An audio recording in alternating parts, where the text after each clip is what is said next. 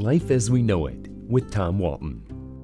If you are listening to my voice right now, and clearly you are, it is almost certain that you are not a snowbird. If, like me, you stay put in the winter, enduring the slings and arrows of winter's outrageous fortune, I salute you. I would doff my cap to you, but it's too damn cold to take it off. Every year about this time, I ask myself the same question What in the heck was I thinking when I passed up the opportunity a few years ago to buy a condo in Florida? I mean, the place was available, it was affordable, all I had to do was say yes, and I could have lived out the rest of my days under a warm Florida sun. A life of ease, interrupted only by the occasional visit to the dermatologist. I could have grabbed a chair by the pool, propped up my legs on an ottoman, sipped an aperitif, and annoyed my friends up north with phone calls extolling the many pleasures of living in the Sunshine State. It would have been cruel, but it would have been fun. Instead, I couldn't pull the trigger.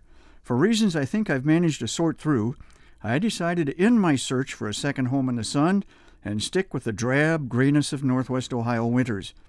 I think what it came down to was this as colorless as our winter landscape can seem, there's much to enjoy about living here, in Toledo, in Bowling Green, in Defiance, in Port Clinton, or anywhere else we identify as Northwest Ohio in the harsh months of winter.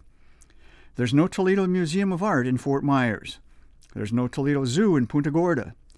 There are no University of Toledo Rockets or Bowling Green State University Falcons basketball games in Sarasota.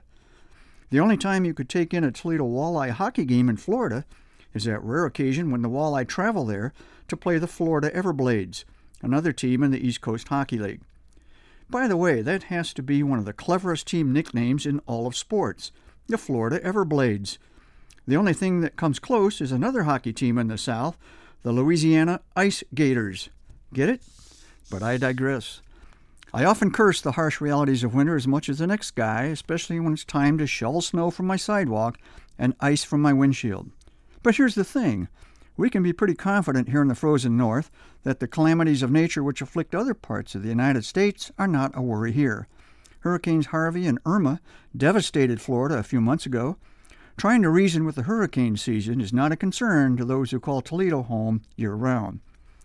The forest fires that annually consume huge chunks of real estate in California and destroy lives as they destroy homes and dreams are not something we have to fret about here in northwest Ohio. The occasional flooding that we endure in places like Findlay is nothing compared to the inundation that frequently puts homes underwater in the Mississippi River Delta. Put another way, we never have to be concerned about a mandatory evacuation because nature has put our lives in danger. It's true that one natural disaster we cannot avoid is a tornado. Capricious and vicious, it is one of nature's most punishing weather events. But you can live a lifetime here without encountering one. Hurricanes, on the other hand, are a constant threat in the southeast. Maybe someday I will resist the siren song of Florida no longer. But if I move there, I will always be looking over my shoulder. In the meantime, I kind of like it right where I am. Life as We Know It is written and hosted by Tom Walton and is a production of WGTE Public Media. Life as We Know It with Tom Walton can be heard on WGTE FM 91 every Monday afternoon during All Things Considered at 5:44 p.m. or hear past episodes at wgte.org/life.